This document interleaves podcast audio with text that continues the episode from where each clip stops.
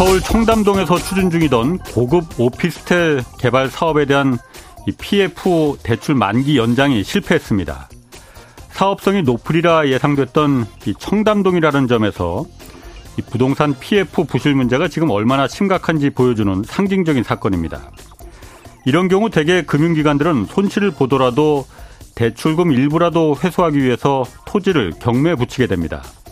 경매로 싼 값에 땅을 인수한 새로운 사업자는 그만큼 낮은 가격에 분양할 수 있으니 미분양 위험이 줄어들게 됩니다. 물론 시행사와 일부 후순위 금융사들은 큰 손해를 입게 됩니다. 이게 시장이 돌아가는 원리입니다.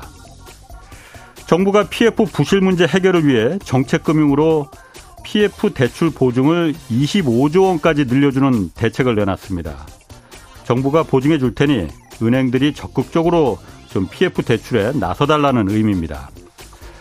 집값 정상화를 말하면서 실제 내놓는 정부의 정책들은 집값이 떨어지는 것을 막고 있습니다. 세금 지원하기 전에 이 집값이 내려가면 왜 안 되는 건지 이걸 국민들에게 분명히 설명해 줘야 합니다. 네, 경제와 정의를 다잡는 홍반장 저는 KBS 기자 홍사원입니다. 이번 주 금요일까지 책 선물 이벤트 진행합니다. 2024년 부동산 시장 변수와 이슈를 담은 김병민 교수의 새 책 부동산 트렌드 2024 하루에 네 분씩 추첨해서 보내드립니다. 부동산 트렌드 2024 이 책 받고 싶은 분은 짧은 문자 50원, 긴 문자 100원이 드는 샵 9730으로 이름과 연락처, 주소 보내주시면 됩니다. 자, 홍사원의 경제쇼 출발하겠습니다. 유튜브 오늘도 함께 갑시다.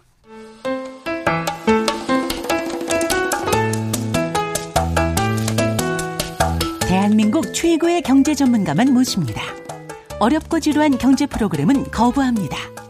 유익하고 재미있는 홍사운의 경제쇼. 네, 오늘 부동산 시장 점검해 보겠습니다. 이번 주 청취자 여러분께 선물로 드리는 책 부동산 트렌드 2024 저자십니다. 김경민 서울대 환경대학원 교수 나오셨습니다. 안녕하세요. 네, 안녕하십니까.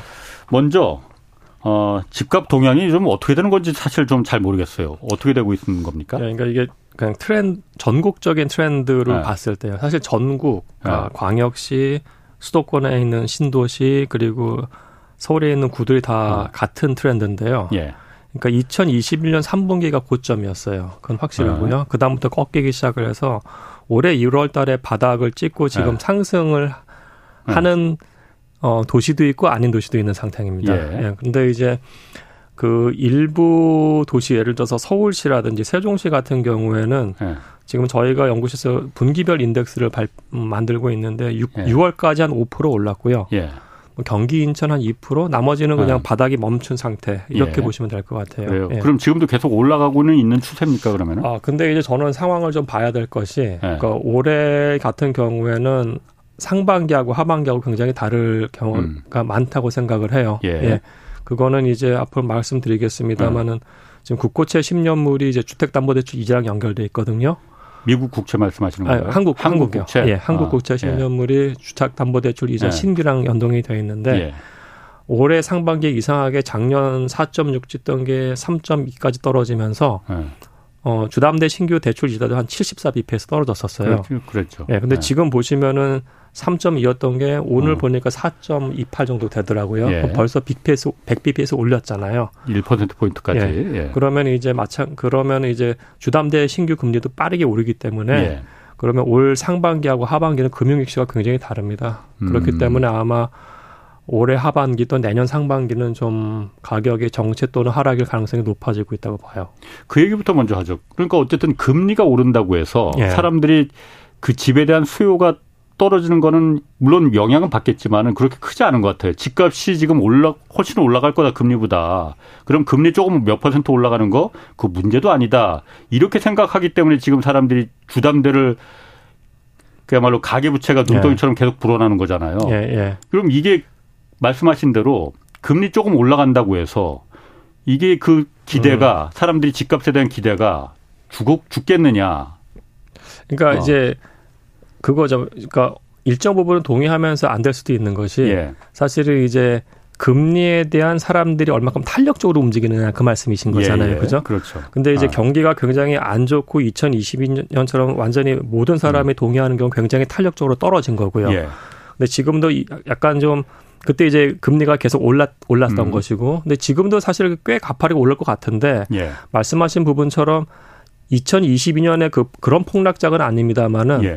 제가 대충 시뮬레이션 해보면은 좀 가격이 떨어지는 걸로 나와요. 다만 아. 이제 말씀하신 부분의 연장선상에서 저는 지금 부동산 시장이라는 게 이 금융 시장하고 공간 시장에서 양쪽에서 영향을 받거든요. 공간 시장? 공간요. 그러니까 아, 공간 시장이라고 예. 하면 거래량이라고 보시면 될 것 같아요. 예, 예. 또는 입주 물량, 공급량. 음. 그러면 지금 사실 그 입주 물량이 이제 2025년부터 굉장히 낮아지기 때문에 예. 사람들이 그걸 알면은 이제 기자님 말씀하신 음. 것처럼 이제 대응을 하는 거죠. 이 음. 정도 음. 금리 그냥 무시하고 공급량이 떨어지니까 난 미리 사야지가 될 수도 있는 겁니다. 예. 사실은요. 예. 그래서 제 생각에는 이 두 요인 중에서 내년까지는 네. 그래도 금리 영향이 굉장히 클 거지만은 예.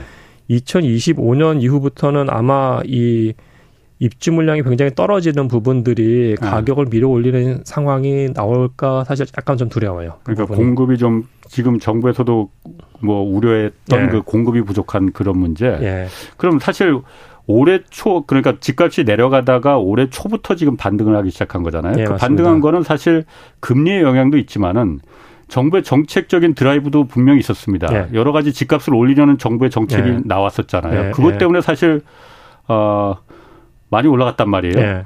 그러면은 앞으로 사실 금리 올라가더라도 이런 정부가 아, 정부가 집값이 내려가는 걸 원치 않는구나. 그럼 집값이 계속 올라가는 방향으로다가 뭔가 정부의 정책이 가겠네. 이 심리가 사람들이 집을 사게 만드는 거거든요. 예, 예. 앞으로 남아있는 더 올릴 만한 계속 이걸 유지시킬 만한 정부의 정책 카드가 남아있느냐. 그건 사실 아마 제가 봤을 아. 때는 아. 없을 것 같아요. 왜, 그 말씀하신 것은 올, 올해 이제 예. 특례보험자리라는 것도 나왔고, 그렇죠. 그죠? 그리고 이제 일가구 이주택도 뭐 3년 유예 뭐, 하여튼 음. 여러 가지 가격을 하락을 방지하거나 또는 이게 올리려는 정책들이 굉장히 나와, 나왔었기 때문에 예. 그거는 이제 제가 봤을 때 시장에 다 먹혔다고 보고요. 예. 다만 제가 지금 요새 유심히 보는 부분들은 이제 그 매물량이 어느 정도 쌓이고 음. 있느냐인데 예. 그 매물량이 지금 쌓이고 있는 게 데이터에서 약간 보여서 아. 그럼 사람들이 그 올 초만큼 막 들어가느냐 그건 또 아닐 수도 있다는 생각이 좀 아. 들어요. 그래서 이제 수요가 올 초하고 상반기하고 좀 다르 하반기하고 다르다고 하면은 음. 어, 가격이 지금보다 계속 올라가는 것보다는 좀 보수적으로 봐야 되지 않냐 그런 음. 생각을 좀 하고 있습니다. 그 시장에서 특징주 그 데이터 중에 특징 중에 하나가 지금 서울 아파트 매도 물량이 역대 최대치로 많아졌다. 뭐 7만 5천 개라고 하더라고요. 음. 매도 물량이 매, 아, 내놓는 물량이 내 놓는 물량 어, 그렇죠 그렇죠 그렇죠 그렇죠 그렇죠. 이러면은 사실 내놓는 물건이 적어야만이 가격이 올라가는 거 아니에요? 음. 어. 이렇게 역대 어. 최저치로 많아졌다는 게 뭘 의미하는 건지. 그러니까 그거는 이제 그거죠. 이제 이 주택 시장에서 네. 매도 매, 매도자가 그 매수자가 있잖아요. 예, 예. 매도자들이 원하는 그 가격대의 어떤 이 분포 곡선이 있어요. 아하. 분포 곡선이 있고 매수자의 분포 곡선이 있는데 예. 이두 개가 비슷하게 맞아지면 거기서 거래량이 발생을 하는 거죠. 예. 근데 지금 봤을 때 매도 물량이 많다는 거는 그 매수 매도자들 원하는 가격의 분포 곡선이 굉장히 상향 쪽으로 가는데 이 사람들이 안 따라간 거거든요. 예, 그렇죠. 그러니까 이분들이 어 봤을 때는 앞으로 뭐 입주 물량 절멸이 온다고 하더라도 음. 지금 상황에서 주택 가격을 사기에는 본인이 부담이 된다고 느낄 수도 있는 겁니다. 사실 집 가격이 너무 높다. 예, 예, 집 가격이 높고 어. 금융 비용도 과거보다 올라갈 거라고 생각을 그렇지. 하면은 보수적으로 볼 수도 있는 것이죠. 지금. 아. 예. 그러니까 쉽게 말해서 돈이 집이 안만 내놓는 물량이 많더라도 내가 가진 돈이 없는데 그 집을 어떻게 사겠느냐. 더구나 이자도 이제는 옛날처럼 그렇게 싸지도 않더라. 이 예. 생각이 들 거라 이거죠. 예, 그렇죠. 그래서 지금 예. 이렇게 벌어졌는데 그럼 여기서 매수자가 따라가서 가격이 오르냐 예. 아니면 매도자들이 내려와 가지고 가격이 떨어지느냐 둘 네. 중인데 저는 아무래도 후자가 되지 않을까 그렇게 보고는 있어요. 예. 후자라는 게 그러니까 그러니까 어떤... 매도자들이 지금 가격을 높였잖아요. 예. 근데 매수자들이 안 따라가니까 어. 매도자들의 보, 음. 어, 곡선 자체가 다시 이제 하향 쪽으로 가는 예, 거죠. 예. 그러면서 거래가 발생할 수 있는 아, 거죠. 집값을 낮출 거라 이거죠. 예, 그러니까. 예, 예. 아, 그러면은 이제 다시 그거는 사실 실수요자들끼리의 매칭이잖아요. 그렇죠. 예. 집값이 올라가고 그러는 건 사실 실수요만 거래만으로는 이게 거의 안 되잖아요. 예, 예. 투기 수요가 붙어줘야만이 집값이 올라가는 그렇죠. 거죠. 예. 투기 수요가 다시 붙을 만한 어떤 요인이나 그런 건 없습니까? 아, 근데 저는 여기서 이제 말씀하신 뭐 제가 투기 수요를 지금 원하는 건 아닙니다. 아, 아니, 아니, 사실 이게 객관적으로 분석을 해야 되는 게 맞고요. 예. 다양한 월스트 케이스에 대해서 우리가 논의를 아. 해야 되는 거기 때문에 어 제가 봤을 때 제가 지금 제일 염려하는 건 뭐냐면은 네. 사실은 네. 이 매매 가격이나 이런 게 아니고요. 네. 전세 가격의 움직임이에요, 사실은. 음. 왜냐면은 지금 경기 안 좋은 거 다 알거든요. 예. 그 예를 들어서 경, 공장 같은 거 경매 물건 지금 IMF 수준으로 나오고 있어요. 그 어. 그 말씀은 뭐냐면 경기가 안 좋다는 걸 즉각적으로 반영하는 건데 예. 그렇다고 하면은 매매 가격은 뭐 사실 떨어져야 되는 게 맞는데 거기에 대한 예. 이슈가 있으니까 차치하고 예. 근데 매매 가격이 제가 봐서 떨어진다고 했을 때 전세 가격까지 떨어지 떨어져야 되는 건데 전세 가격이 예. 만약 꾸물꾸물 올른다고 하면은 예. 그때는 매매하고 전세 가격에 갭이 붙을 수가 있는 겁니다. 갭 투기 갭 투기가 그때 확 어. 붙을 수도 있는 것이어서 예. 제가 가장 염려하는 거는 전세 가격이 어느 정도 꾸물꾸물 어. 상승하느냐의 여부예요. 이게 계속 상승을 한다고 했을 땐 또 사람들이 갭 투자가 네. 붙을 수도 있을 것 같아요. 그럼 네. 갭 투기 아니 그 전세 가격은 지금 집값이 그렇게 그좀 네. 전망이 그 안 좋은데 왜 전세 가격은 올라가는 겁니까? 그러니까 그러면? 제가 봤을 때는 이거는 집을 안 사니까 전세 살려고 그 수요가 몰리는 어, 건가? 뭐 그럴 수도 있죠. 그럴 수 있고요. 두 가지 같은데요. 첫 번째는 인플레이션이에요. 예. 그러니까 인플레이션이 왔을 때 가장 좋은 투자차 사실 부동산이거든요. 예. 그, 그 왜 가장 좋은 부동산이냐면 월세가 무조건 폭등해요. 음. 그러니까 전 세계적으로 인플레이션이 왔을 때 2021년, 2022년의 트렌드는 예. 월세 정년 대비 50% 100% 폭등이었어요. 예. 우리도 그렇게 됐고요. 예. 월세 가격이 올랐다고 하면 월세의 또 다른 재화인 전세 가격도 올라가는 게 맞아요. 어. 그래서 전세 같은 경우에도 올 초까지는 작년에 많이 떨어졌었거든요. 예. 근데 올 초부터 지금까지 한 3, 4% 오르고 있어요. 예. 근데 이, 이 트렌드가 계속 간다고 하면은 그건 굉장히 염려스럽습니다. 어. 그게 첫 번째고 두 번째는 입 주 물량이고요. 입주 물량. 예, 예. 그럼 먼저 입주 물량은 조금 이따 얘기를 하기로 하고 만약에 매매가가 떨어지고 매매가가 오르지 않거나 떨어지는데 전세가가 지금 그렇게 해서 올라가서 그 갭이 차이가 작으면은 그게 재작년 뭐 이때 갭 투기로다가 네. 그 집값을 끌어올린 근본 원인이 됐잖아요. 예, 예. 그럼 그 상황이 다시 재현되려면은 일단 갭 투기라도 일단 가진 돈이 좀 있어야만이 갭투기를 하는 거 아니에요? 그 상황이 다시 재현될 가능성이 어, 있습니까? 지금 예. 경기도 좀 안 좋아진다고 하는데. 아, 예. 그 우선은 그 데이터 트렌드를 봤을 땐 전 가능성이 아. 있다고 보거든요. 아. 왜냐 갭투기라는 게 2010년대 후반에만 있었던 게 아니고요. 예. 그 항상 있어 왔어요, 사실은. 음. IMF 이후에 부동산 가격이 굉장히 또 2020년부터 2000년대부터 오르기 시작을 했었잖아요. 음. 그때도 예. 강남권에서 뭐 도곡 렉스 이런 데도 갭투기 있었고요. 예. 그리고 2010년에도 있었기 때문에 그 제가 봤을 때 이 갭투기라는 건 존재를 하는 것이고 예. 제가 여기서 조금 더 염려스러운 부분은 뭐냐면은 2015, 16, 17년 서울 기준입니다. 예. 그때는 사실은 가격이 막 오르기 전이거든요. 예. 근데 그때 트렌드를 보면 거래량이 폭증했어요. 예. 그때 거래량이 3년치가 35만 거래량이에요. 예. 근데 그때 산 분들은 2021년에 팔았어도 그 음. 굉장히 큰 캐피털 게인 그 양도 차익을 얻었고요. 예. 지금 팔아도 큰 양도 차익을 얻는 사람들입니다. 음. 근데 문제는 서울 같은 경우에 대략 6년이나 7년마다 주택을 갈아타요. 예. 근데 이분들이 갈아타기가 나, 순, 순간 예. 본인들이 전세를 가더라도 뭐 갭투기를 할 수도 있는 것이고 예. 따라서 지금 그 주택으로 이미 큰 양도 차익을 본 계층들이 존재를 하기 때문에 음. 이게 그 기억을 어, 그, 그 하, 어. 가능성이 있다고 전 개인적으로는 봅니다. 예. 그러면 사실 갭 투기를 우리가 한번 경험해서 그게 어떤 부, 사회적인 부작용을 예. 일으키는지 충분히 경험했으니 예. 앞으로 또 다시 오는 걸 막으려면은 제가 생각할 때는 굉장히 간단하거든요. 예. 어쨌든 갭 투기라는 게 어, 되게 자주, 다주택자가 당연히 그럴 거 아니에요. 그렇죠. 물론 자기가 예. 전세 살면서 예. 다른 집을 갖다가 재산을 증식하는 용도로다가 갭 투기 전세 놓고 사는 경우도 있겠지만 그런 경우는 뭐 어쩔 수 없다 하더라도 자기가 살면서 다른 집을 갖다가 네. 갭투기를 하는 경우가 1가구 2주택, 3주택이 많을 거 아니에요. 그런 부분에 대해서 과세를 돈, 돈, 그런 식으로 돈 벌면 세금으로 다 날아갈, 날아갈 수밖에 없다라는 그걸 보여주면 되는 거 아닙니까? 그러니까 너무 단순한가? 제가 아니, 생각이 아니, 아니 아닙니다. 그러니까 제가 어. 첫 번째 가장 큰 문제는 뭐냐면은 네. 아파트에 대해서 등록 임대 주택 허용을 한 게 제일 커요.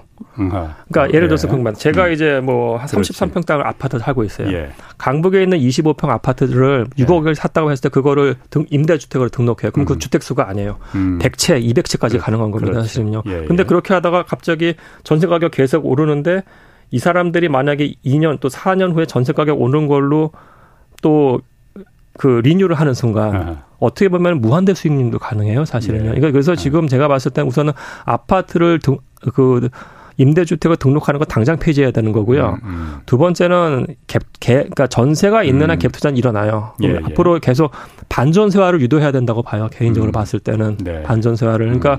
주택 가격이라는 게 우리가 지금 뭐 프랍테크라든지 아니면은 그 AVM 같은 거를 활용을 해서 주택 가격을 그 추정을 할 수가 있습니다. 음, 그럼 그 예. 그 주택 가격 추정치에서 반 정도까지만 전세화 시키고 나머지는 둘이서 알아서 월세를 하든지 하면은 그, 예. 음. 전그 갭 투자를 할 수 있는 가능성이 굉장히 줄어들어요. 어, 예, 그래서 그렇겠네. 이거 다양한 방식들 지금 써야 돼요. 어. 예. 어 그러게 그 굉장히 그 합리적이고 논리적인 방식인데 일단 주로 이제 투기의 대상이 아파트니까 예. 임대 사업자가 아파트는 이거 대상으로 할 수 없다. 주로 이제 임대 사업을 이제 그 빌라나 연립 같은 상대적으로 좀 그렇죠. 저렴한 주택을 대상으로 하면 원래 목적이 그거니 예. 그것만 해라 아파트를 갖고 할 생각은 하지 마라 그거는 투기하려는 목적 아니냐 그거 괜찮은 것 같은데 자 그럼 공급은 지금 정부에서도 그 추석 연휴 직전에 주택 공급 대책 발표했잖아요 예, 예. 이게 지금 사실 지금 현재 뭐 착공은 물론이고 인허가 물량도 크게 줄었으니까 2, 3년 뒤에는 뭐 이거 당연히 주택 공급 신규 공급수가 대폭 줄어들 거다. 그러니까 예. 그때 아 집값이 또 크게 오를 가능성 매우 크다. 뭐 경제지나 이런 데서도 계속 그거 갖고 지금 펌프질하고 있거든요. 예, 예. 이거는 언뜻 들으면 그럴 듯한데 어떻습니까? 아 사실은 그러니까 어. 저는 그 가능성이 있다고 보고, 예. 그러니까 저는 이제 이 주장 자체를 집값 오르는 거기 때문에 음. 약간 좀 비난하는 것이 아니고 예. 이럴 가능성도 있고 이게 worst case가 그 만약에 실현된다고 했을 음. 때 피해는 중산층과 서민이 보는 거기 때문에 예. 정부 당국에서 뭔가 액션을 취하는 게 굉장히 중요하다고 봐요. 예.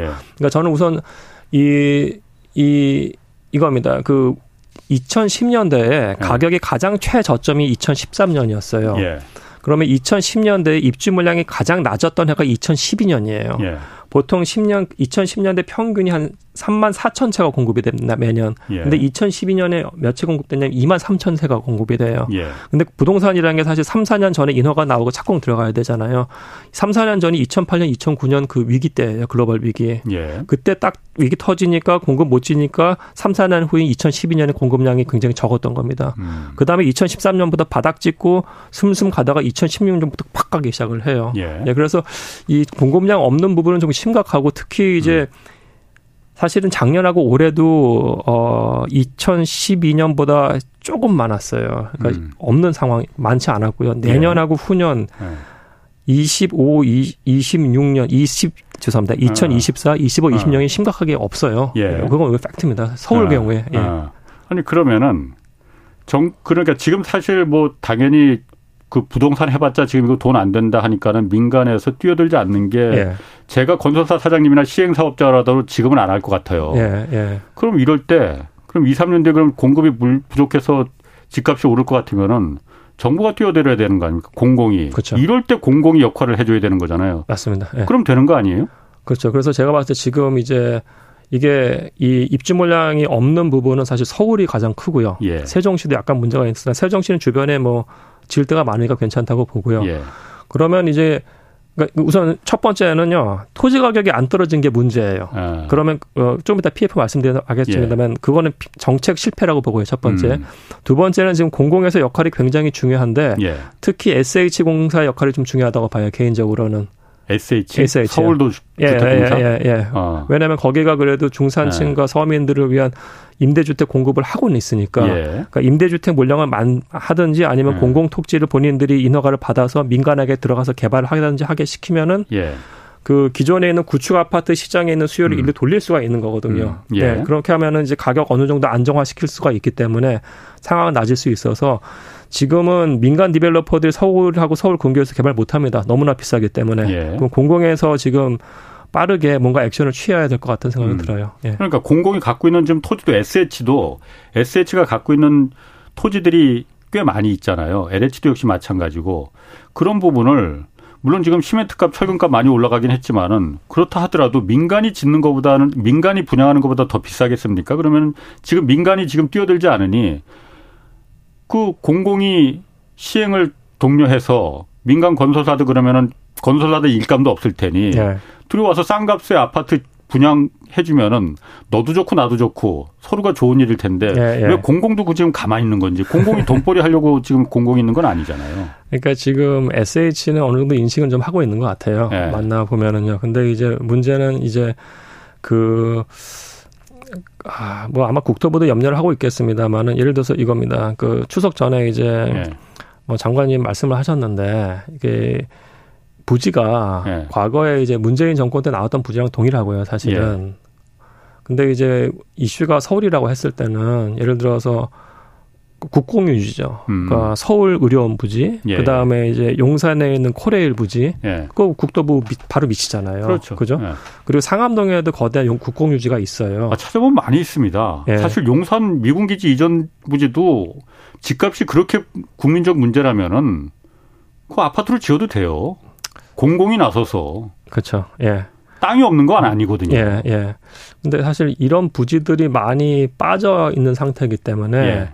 이런 부분에 대해서 서울시하고 빨리 인허가라든지 음. 우리가 land clearing이라고 하거든요. 토지를 예. 깔끔하게 구획시키는 거 그것부터 하고 예. 이 우리가 이 분양 시장을 음. 만들던 아니면은 공공에서 임대 아파트 어느 정도 조성을 하던 지금 빨리 액션 취해야 될 때지 이거 이런 상황으로 음. 갔다가 2, 3년 후에는 제가 봤을 때 문제가 있을 것 같아요. 그러니까 네. 제가 봐도 그러니까 그냥 논리적으로 물론 소, 수요가 이제 뒷받침이 돼야만 이거 공급 부족이 이제 집값을 올리는 기제가 되겠지만은 아, 공급이 부족해지면 당연히 누구나 새 아파트에서 살고 싶은 그 욕, 지금 그 욕할 네, 거 아니거든요. 그렇죠. 있으니까 당연히 새 아파트 가격이 올라갈 거고 그러면은 집값이 또 한 번 올라갈 가능성이 있겠네. 그럼 이때 이럴 때 정말 공공이 나서야 될 텐데 왜 공공까지 가만히 있지? 그러면 민간을 그 민간이 그 아파트 값이 올라가기를 일부러 기다리는 건가? 기다려 주는 건가? 뭐 그럴 리 없겠지만은 하여튼 그런 생각까지 좀 들더라고요. 이때야 이런 때야말로 정말 공공이 네. 나설 때입니다. 네. 그래야만이 진짜 주거복지라는 말이 역대 어떤 정부든 다 주거복 주거복지를 입에 달고 달았거든요. 그게 진보 정권이든 보수 정권이든. 근데 그랬지 않아. 그게 다 말로만 했던 거잖아요. 실현이 어. 좀안 되는 측면이 있죠. 예. 자, 그 아까 그 PF 얘기하셨는데 음. 제가 오프닝에도 얘기했고 아, 이게 지금 부동산 PF 부실이 점차 현실화되는 거 아니냐. 정확히 지금 어떤 상황인지 사실 누구는 돌려막기 하고 있다 지금 예, 예. 뭐, 뭐 아니면은 정부에서는 그렇게까지 지금 위험한 상황 아니다 너무 과장돼 있다라고 얘기하는데 지금 정확히 어떤 상황입니까? 그러니까 지금 아마 그 청취자분들 약간 헷갈리실지 모르겠지만 그래도 설명은 드려야 될 것이 예. 이게 PF 사태가 브릿지론하고 본 PF로 그렇지. 나뉘어요. 예, 예. 근데 이제 본 PF라는 건 실질적으로 착공 들어간 거라고 보시면 될것 음. 같아요. 그러면은 본 PF는 사실은 그렇게 큰 문제가 없어요. 그렇죠. 많은 부분들이 이제 브릿지론이라는 음. 건데 브릿지론은 그냥 이렇게 생각하시면 될 것 같아요. 토지 깔끔하게 확보하고 음. 어, 시공사 선정에서 착공 전까지라고 보시면 그렇죠. 돼요. 근데 이제 브릿지론이라는 건 이 브릿지라는 게 짧, 그, 그 다리잖아요. 보험 PF 가기 전에 짧은 기간입니다. 보통 예. 3개월에서 6개월짜리예요. 음. 근데 물론 이게 이 여기서 많이 터지고 있는 것인데 음. 이거 터지는 게 2021년, 2022년에 몰렸던 것들이거든요. 예. 근데 상대적으로 토지를 비싸게 산 애들인 겁니다. 사실은요. 상 토지를 음. 비싸게 사서 근데 분양 시장이 안 좋으니까 사업성이 없으니까 지금 좌초되는 것이고 음. 저는 문제가 뭐냐면은 첫 번째는 이 PF 사태에 제일금융권들은 그렇게 많이 익스포저가 되지 않아요. 그러니까 들어가지 않았어요. 아, 많이 안 들어갔습니다. 예. 마을금고, 증권회사 뭐 음. 이런 데는 원래 여기는 위험한 것에 투자하는 데들이에요. 그렇죠. 그죠? 네. 그리고 시공사나 developer 중에서도 2021년 이때 이거 토지 가격 너무 비싸니까 우리 현금 비축해 놓고 나중에 사태 터지면 그때 사자고 했던 데들이 많아요, 사실은. 네. 네. 근데 지금 그러면은 위험한 데 투자를 하고 위험한 거를 리스크 관리를 못한 developer들이 한 이 프로젝트에 대해서 음. 정부가 어떻게 보면 굉장히 호의를 베풀어 주는 겁니다. 사실은요. 예. 근데 그 호의를 베풀어 준다는 게 지금 약간 좀 이해가 안 되는 것이 음. 이게 많은 금융권에서 하는 얘기는 내년 6월 달까지 이자를 후치를 시켜줘 버렸어요. 그러니까. 이게 굉장히 코미디예요, 사실은. 본 PF 들어가서 큰 돈 대출 받을 때까지 이자도 내지 마라. 예. 왜냐하면 시행사들이 좀다 고지됐거든. 그렇죠. 예. 이자 낼 돈도 없어요. 맞습니다. 예. 엎어지면 안 되니까는 이자도 나중에 내라 이렇게까지 그러니까 이게 보면 우리가 뭐 대출 어. 은행에서 받아보신 분은 아시겠습니다만은 가격이 토지 가격이 약간 싸지면은 은행에서 맨 처음에 요구하는 신용 보강해예요. 예. 추가 대출하고 갖고 안 그러면 이건 음. 못해. 그런데 이거 그것도 안 해준 거고 예. 이자를 어떻게 후치를 해요. 그렇죠. 그죠? 여기서 문제가 뭐냐면 지금 PF 금리 깔끔하게 10%라고 했을 때 예. 천억짜리 PF면은 이자가 100억이에요. 예. 그죠? 그럼 이 100억을 지금 내는 게 아니고 내년 6월 달에 낸다고 했을 아하. 때 사업성이 돼서 한다고 하면은 이게 가능할 수도 있습니다만은 지금 브릿지론이 일어나는 데들이 대부분이 지방 또는 서울에서 고가 오피스텔들이에요. 예. 여기서 사업성이 좋아질 거냐 제가 봤을 때 그렇게 보이지는 않아요. 예. 그럼 이게 터진다고 했을 때 그럼 이자 100억을 디벨로퍼가 못 갚는다고 하면은 금융권이 떠안는 겁니다. 예. 그럼 그때 이게 한꺼번에 다 나오면 그땐 신용 경색이 일어날 수도 있는 거예요, 사실은. 음. 그래서 제가 봤을 때는 이거는 빨리 터트릴 거 터트려야 되는 겁니다. 예. 빨리 터트려야 돼요. 예. 근데 지금 정부에서는 얼마 전에 제가 아까 오프닝에서도 말했지만은 어, 본 PF 들어가기 전에 지금 브릿지론 잠깐 이제 땅 사는데 들어간 시행사들이 디벨로퍼라고 하셨지만 시행사들이 예. 땅 사는데 큰 그래도 큰 돈이 들어가니 여기 들어가는 돈을 갖다가 금융권들한테 비싼 금리 주고 잔뜩 빌린 거잖아요. 부동산 시업 사업이 네. 뭐 재작년까지만 해도 막 불 붙었었으니까. 네. 근데 그게 부동산 시, 불이 꺼지면서 지금 본 PF를 못 들어가고 있는 거잖아요. 그렇죠. 네. 못 들어가고 있으니까는 정부에서 그 이게 다 엎어지면은 곤란하다. 그럼 부동산 경착륙이 일어나고 이제 집값이 그럼 더 떨어진다 하니까는 아 정부가 보증을 해주겠다. PF 그러니까 네. 은행들이 맘 놓고 들어가 맘 놓고라는 표현은 좀 그렇습니다. 어, 은행들이 PF에 적극적으로 좀 뛰어들어라. 그래서 얘네들을 좀 살려줘라. 이거 아니에요. 네, 네. 그래서 원래 15조까지만 보증을 서준다고 했는데 그걸 25조로 정책금융으로다가 네. 10조를 더 늘려줬잖아요. 지금 이게 늘려주는 게 맞는 거냐 아니면은 아까 말씀하신 대로 정리할 거 망할 애들은 빨리 망하게 하는 게 낫느냐 어떤 걸 지금 취해야 되는 건지 정리해야죠. 우리가 자본주의 국가고 우리가 네. 체력이 굉장히 강한 나라가 됐기 때문에 이 정도 리스크도 준비를 못한 회사 그리고 금융회사는 어느 정도 손해를 봐야 된다는 게 맞고요. 예. 첫 번째 이게 그 이 본피 그러니까 브릿지로는 계속 대출 연장시켜줬던 가장 큰 문제가 어디서 나타나냐면은 예. 2022년도에 아파트 가격은 한 27% 30% 폭락했잖아요. 예. 토지 가격이 가만히 있었어요. 이렇게 되면은 토지 가격도 같이 폭락을 해야 되는 게 맞아요. 음. 근데 PF 사태가 터지질 않으니까 예. 토지 거래가 일어나지가 않는 거예요. 아. 그러니까 그, 토지가 땅값이 싸지지가 않는구나. 그렇죠. 거래가 안 일어나니까 기본적으로 토지주는 작년 가격이 지금 가격인 거예요. 예. 팔지를 않는 거예요. 예. 따라서 이게 토지 가격을 그 유지를 시켜 버렸어요. 예. 그러니까 그 새로 그러니까 developer 입장 또는 새로운 시공사 입장에서 그 cash를 쌓아놓고 준비했던 친구들은 예. 회사들은 2023년 또는 2020년 가격이 확 떨어지면은 시공비 30% 오른 거 오케이 그거 괜찮아 우리가 할수 어. 있어. PF 금리 오른 거 그것도 우리가 어느 정도 됐고 나중에 되면 4% 떨어질 거야. 그 대신에 예. 가격이 토지 가격이 2, 30% 떨어지면 우린 들어가. 그렇죠. 그런 애들 많았어요. 굉장히 많았거든요. 그 안 들어갔어요. 근데 지금 나오고 있어요. 즉 음.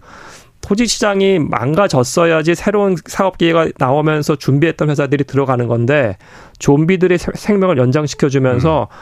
리스크 관리했던 회사들이 피해를 본 거예요. 예. 그리고 그 음. 피해 본게 그 새로운 착공이 안 들어가니까 2025년, 26년, 27년에 그 공급 부족 사태가 실질적으로 일어날 가능성이 굉장히 높다는 겁니다. 음. 그러니까 향후 2025년, 26년의 공급 부족 사태는 PF 사태를 연장시켜줬던 정책 취지는 이해할 수 있으나 예. 그 side effect가 있다고 봐요 개인적으로 봤을 때는. 그러니까 예. 지금의 지금 이 PF 이거 돌려막에서 생명을 그 아까 좀비라고 하셨는데 그 시행 사업자들이 이 developer들이 좀비처럼 돼서 지금 사실 죽고 싶어도 죽지 못하는, 못하는 입장이거든요. 예. 죽으면은 그야말로 이게 다 파산되면은 여러 가지 금융권들까지 이게 번져버리니까 죽으면 안 돼.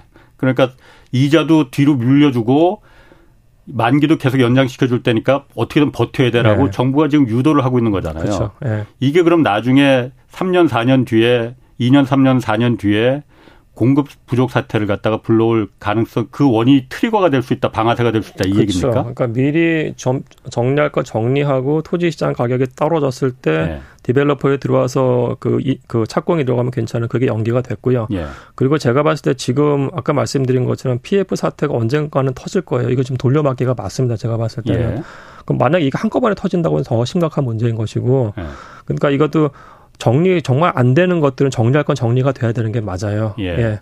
그리고 이제 이 수면 위에 안 나타났지만은 bridge loan 못 받은 데들이 벌써 서울 시내에서는 3, 40% 디스카운트에서 팔리기 시작해서 1년 뒤입니다. 벌써 지금 나오기 시작했어요. 작년에 나와야 될 것들이. 뭐가 예. 땅값이? 땅값이요. 땅값이 예. 그러니까 싸지고 예. 있군요. 그렇죠. 그렇죠. 사실 그게 시장 원리잖아요. 돌아가는. 그렇죠. 그렇죠. 그게 시장 원리입니다. 예. 그러면은 그러면은 사실 지금 정부에서 그렇게 그 돌려막기 하고 있는 이유도 어, 이게 한꺼번에 그, 이 터지, 그 부동산 경착륙을 지금 정부는 굉장히 우려하고 있는 거잖아요. 사실 그게 그렇게 우려할 만한 건지는 내, 제가 잘 모르겠지만, 음. 저야 뭐 사실 잘 모르니까 그냥 이렇게 단순하게 말할 수 있습니다. 집값이 그렇게 떨어, 그 부동산 시장이 급격하게 식는 걸 갖다가 막기 위해서 계속 돌려막기 하는 거는 나중에 희망이 있다. 뭐냐. 미국이 기준금리 내리고 그러면 다시 시장에 그 저, 저금리가 돌아오고 언젠가 될지 모르지만은 미국이 당장 뭐 금리 인하를 할 것 같지는 않지만은 그래도 혹시 음. 아느냐. 어, 그렇게 되면 유동성이 풍부해지고 다시 돈 잔치가 돈이 음. 풍부해지면은 투기 수요가 한번 다시 한번 불 수 있다. 그럼 이게 지금 문제됐던 이 PF 문제나 이런 게 다 깨끗하게 행복해질 정리될 수 있다.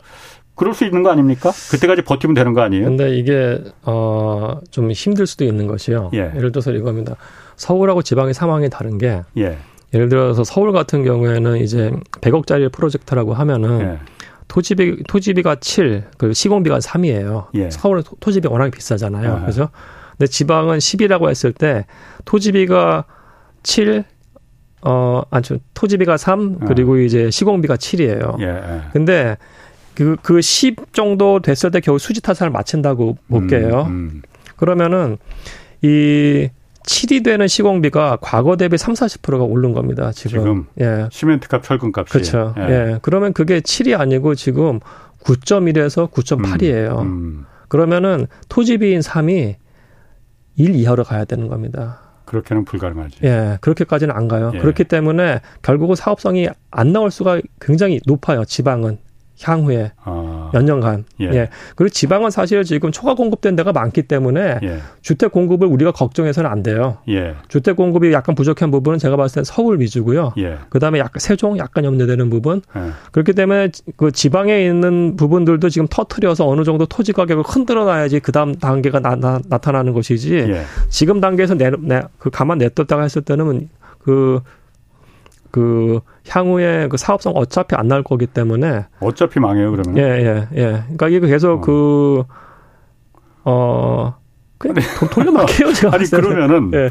그러면 제가 잘 이해가 안 되는데 그러면은 이런 부분을 뭐 김 교수님이 국토부나 정부에 계신 건 아니지만은 정부도 이 상황을 모르겠습니까? 그러면 이게 어차피 망한다는 걸 그런데 왜 이걸 계속 돌려막기 하고 있어요? 모르겠습니다. 이거 제가 저랑 약간 좀 그 뷰가 다를 수도 있겠습니다만은 아마 예. 마을금고나 그, 그 뭐죠.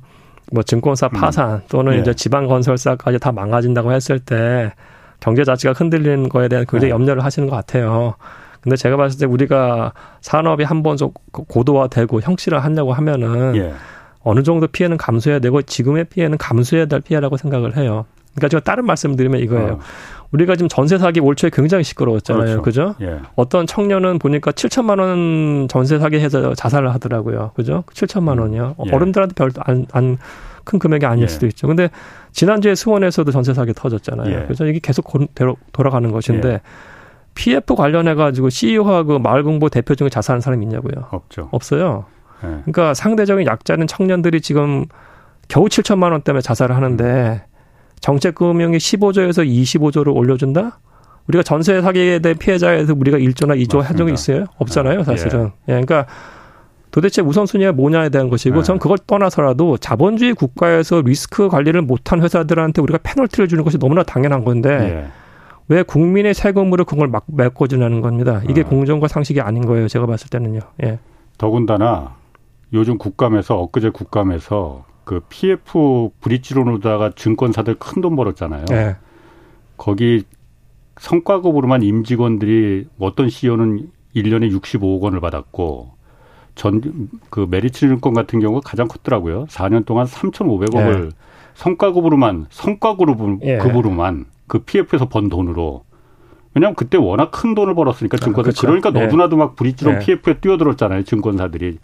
증권사들이 왜 부동산 하냐고. 그게 돈이 되니까 네. 거기 다 뛰어든 거잖아요. 법은 다, 본업은 다 팽개, 내팽개쳐 두고. 돈 벌려고 뛰어든 증권사나 금융기관들이 지금 부동산 시장이 다시 자기네들이 뛰어 그 올린 것 때문에 지금 역풍 화살이 돌아오고 있는데 그걸 왜 국민 세금으로 네. 메꿔주려고 합니까? 예, 예. 그리고 사실 제가 봤을 때 좀 뭐 일부 그 어떤 디벨로퍼나 이제 금융권은 좀 미안한 말씀이 될 수도 있습니다만은 우리가 이 회사들 걱정해 주는 거는 사생 팬들이 아이돌이 갖고 있는 강남 예. 빌딩의 1층에 임대가 안 나갔다는 거 걱정해 주는 거예요. 어마어마하게 돈을 버는 회사들이 많기 때문에 예. 이거 정리를 하는 거는 제가 봤을 때 그러니까 정의에 오라요. 그러니까. 예. 그러니까 세상 제일 쓸데없는 걱정이 재벌 걱정, 연예인 걱정이잖아요. 네. 왜그 사람들 걱정으로다가 그걸 25조씩이나 거기다가 그거 다 나중에 떼이면 어떻게 하려고. 거기 보나마나 뻔합니다. 그럼 떼이면은 공적 자금 또 잔뜩 25조도 모자라서 공적 자금 투입해서 그 세금으로 다, 다 메꿔줘야 된다. 그럼 나라 절단 난다. 답답합니다. 아, 답답합니다. 자, 그래서 이번에 부동산 트렌드 2024라는 책 매년 그 매년 그 트렌드 내시잖아요. 부동산 트렌드. 예, 예. 어, 내년 부동산 시장에서 좀 주의 깊게 좀 지켜봐야 할 그 대목 어떤 아, 게 있습니까? 저는 사실은 아까 말씀드린 것처럼 예. 이게 내년까지는 좀 금융시장 영향 굉장히 클 것 같아요. 예. 그래서 이게 근데 내년은 참 예측하기도 힘든 상황이긴 합니다만은 예. 이제 그 국고채 금리가 어떻게 흘러가느냐가 굉장히 이슈가 될 것 같아요. 아. 예, 국고채 10년물이 어떻게 되느냐. 예. 그게 그게 이제 주담대 금리랑 연, 결이 되기 때문에. 예. 근데 지금 제가 봤을 때 국고채 금리가 4% 완전히 넘어버린 상황이기 때문에 음. 그리고 이게 앞으로 리스크가 더 있을 것으로 보여서 예. 어, 그러면은 주담대 금리도 아마 지금보다 한 단계 올라갈 것이고, 이게 시차가 있기 때문에요. 음. 그러면 이제 수요가 좀 잡히지 않을까라는 생각을 하고요. 예. 다만 이제, 어, 서울 같은 경우입니다. 2024년, 5년, 6년에 지금 입, 입주량이 굉장히 적기 때문에, 예. 어, 이, 이, 이 부분도 간과할지 못할 부분이어서, 음.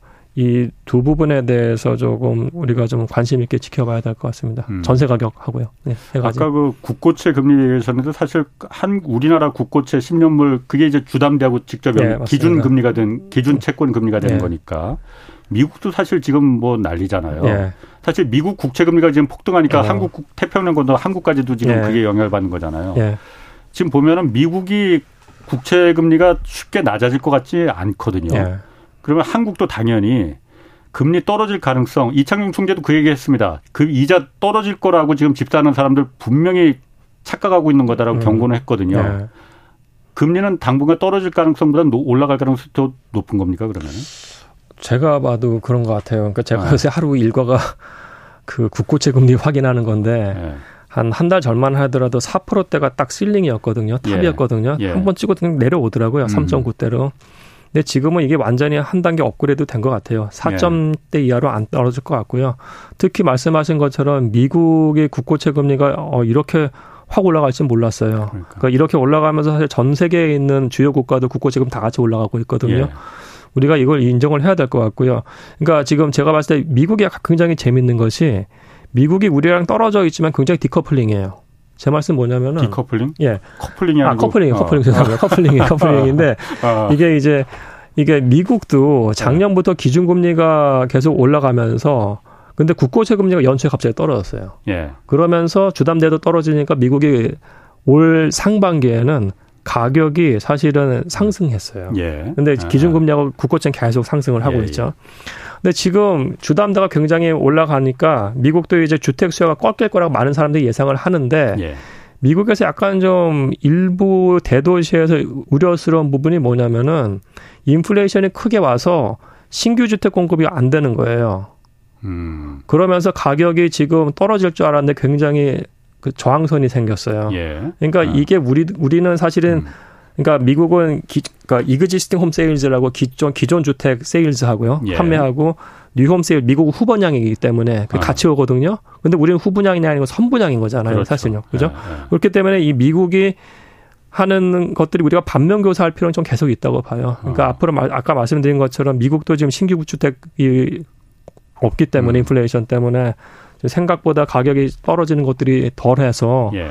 그렇다고 하면은 우리는 3, 4년 후에 실질적으로 입주 물량이 안 나온다고 음. 하면은 이 부동산 시장이 좀 위험해질 거를 좀 심각하게 바라봐야 되겠냐 그런 생각을 좀 계속해요. 그러니까 여러 가지가 지금 복합적으로 막 뒤섞여 있는 것 같아요. 그러니까 예. 그런 주택 공급 물량 부족은 분명히 집값이 올라갈 만한 예. 요소로 분명히 작용을 할 텐데 사실 미국 국채 금리가 어, 이게 지금 올라가는 거는 일시적으로 이게 분명히 시간이 지나면 떨어질 게 아니고 구조적으로 예, 지금 맞습니다. 올라갈 수밖에 없는 예. 올 초에 잠깐 떨어진 거는 중국이 사줄 거라고 예. 미국 국채를 사줄 거라고 뭐 거기 미국의 유명 인사들이 잔뜩 계속 갔으니까 그럼 아 뭐 잘 되나 보다 그럼 중국하고 그럼 중국이 다시 미국 국채 사주면은 다시 국채 가격이 올라가서 금리도 떨어지겠네 이 생각을 했는데 보니까는 그게 아닌 것 같더라. 음. 그러면 이게 구조적으로 계속 올라갈 수밖에 없네. 그러면 한국의 금리도 국고채 금리가 은행 주담대 주택담보대출 금리하고 직접 연결이 되니까 그렇죠. 예. 떨어질 가능성이 없다는 거. 어, 뭐 이창용 총재가 그래서 이제 경고를 했지만은 그 사실 그런데 지금 보면은 정부의 정책이 어쨌든 간에 부동산을 계속 받쳐주는 정책으로 너무 노골적으로 드러나 예. 있으니 사람들이 그걸 콧방귀라도 끼겠느냐 이게 사실 좀 우려스러운 거거든요. 그러니까 사실은 올 초부터 이 한은하고 예. 정부 차가 메시지가 좀 달랐잖아요. 사실은요. 예. 그렇죠. 근데 이제 엇박자라고 했죠. 엇박자가 예. 있었고 근데 하, 그 정부에서도 마켓에 이렇게 직접적으로 지나치게 개입하는 거는 사실은 좀 자제했으면 좋겠어요. 앞으로도 그렇고요. 예. 예. 그러면 지금 아까 말씀하신 대로 한국은행에서도 가계부채가 지금 너무 위험하다. 그리고 가계부채가 이렇게 위험한 거는 대부분 가계부채 대부분이 지금 주택담보대출이 이끌고 있는 거잖아요. 이게 사실 정부 책임이냐 은행 책임이냐 뭐 서로 공방이 왔다 갔다 음, 합니다. 음, 음. 정부에서는 아니 서민들 어려워서 그거 좀 싼 이자 내게 해주려고 특례 보금자리 이론 그거 했는데 그게 그렇게 잘못이냐. 뭐 그렇게 얘기하고 있습니다. 그 지금 이 어떻게 보 누구 책임이라고 보십니까 이거?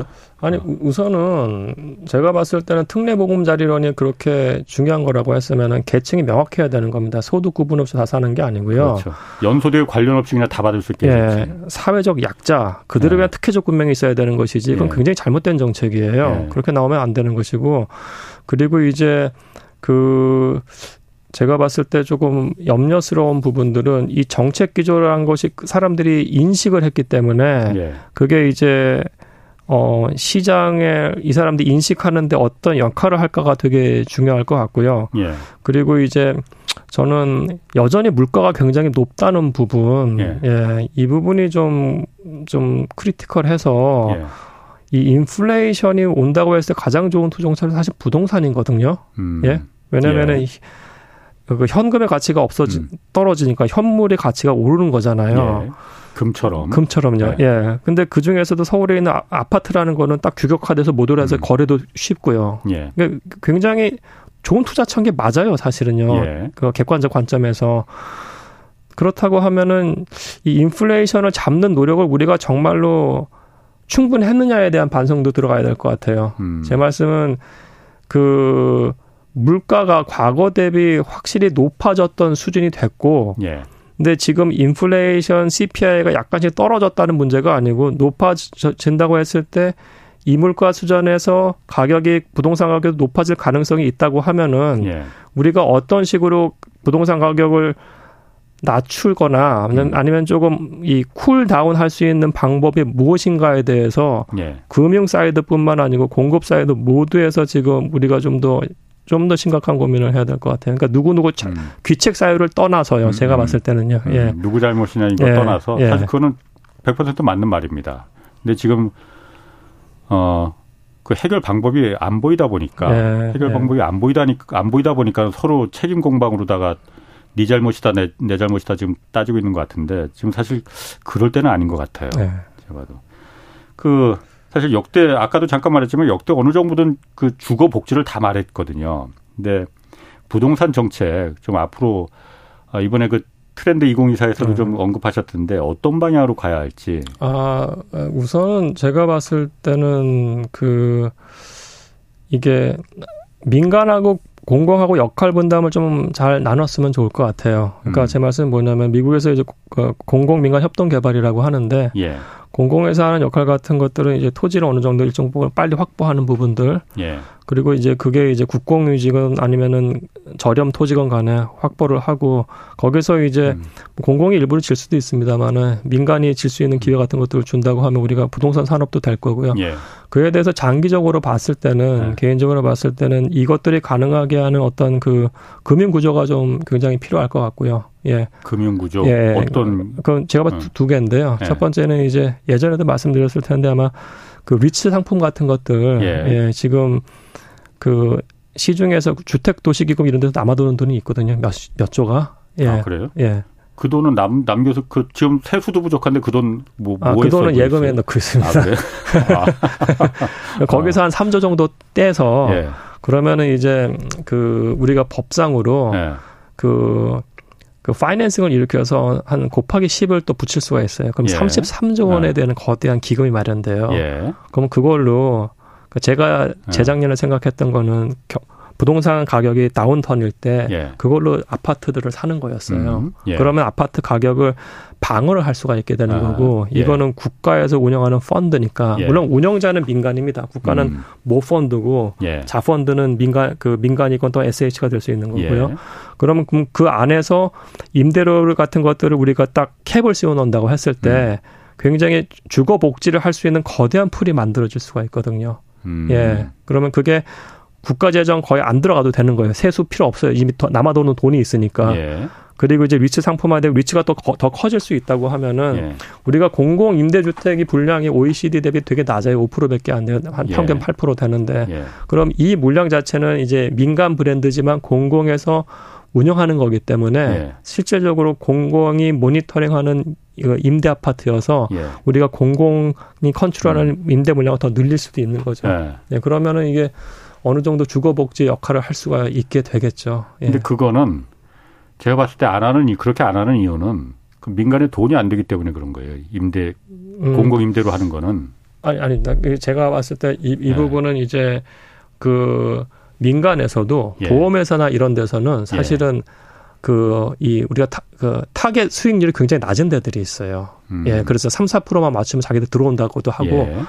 그리고 이게 이 주택 사업 말씀하신 것처럼 이건 레드 오션이어서 예. 임대료 상승이 굉장히 한계는 있습니다. 다만 예. 안에 있는 자산 자체의 가치는 굉장히 북배율료가 올바지 감정가는 굉장히 커질 음, 수 있는 겁니다. 자산 가치는 그렇죠. 임대료 자산, 수입은 그렇게 예. 많지 않더라도 예. 그리고 여기서 계속 담는 게 아니고 일본은 사고 팔고를 해야 돼요. 예. 그래서 수익률 맞춰준다고 하면은 예.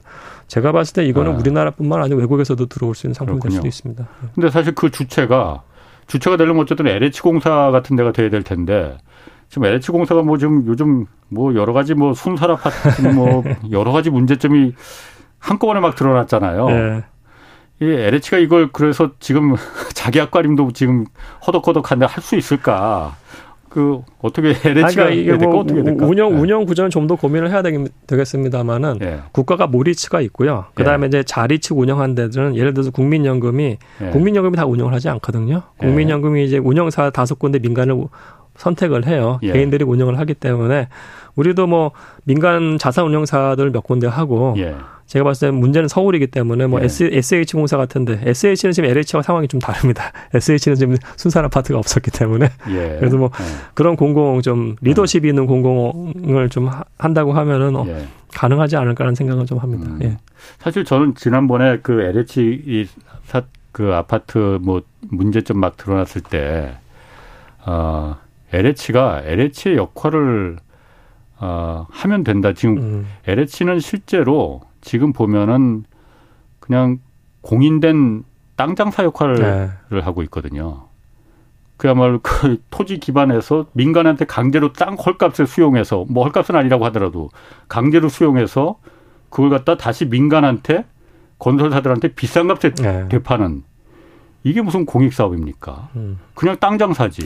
이걸 왜 LH가 하게끔 놔두는지 그냥 LH가 그 기반을 원래 목적에 맞게끔 공고 철저하게 공공주택을 지라는 게 아니고 자기들이 시행을 하면 되는 거거든요. 예, 예. 거기 들어와서 뭐 현대건설, 삼성물산 들어와서 레미안 뭐 푸르지오 아파트 지으면 되는 겁니다. 음. 그럼 싸게 분양할 수 있으면 되는 거거든요. 아유, 제가 말이 너무 많아요. 자, 김경민 서울대 교수였습니다. 고맙습니다. 네, 감사합니다. 내일은 안유아 교수와 중국 경제 금융 상황 분석해 보겠습니다. 홍사원의 경제쇼였습니다.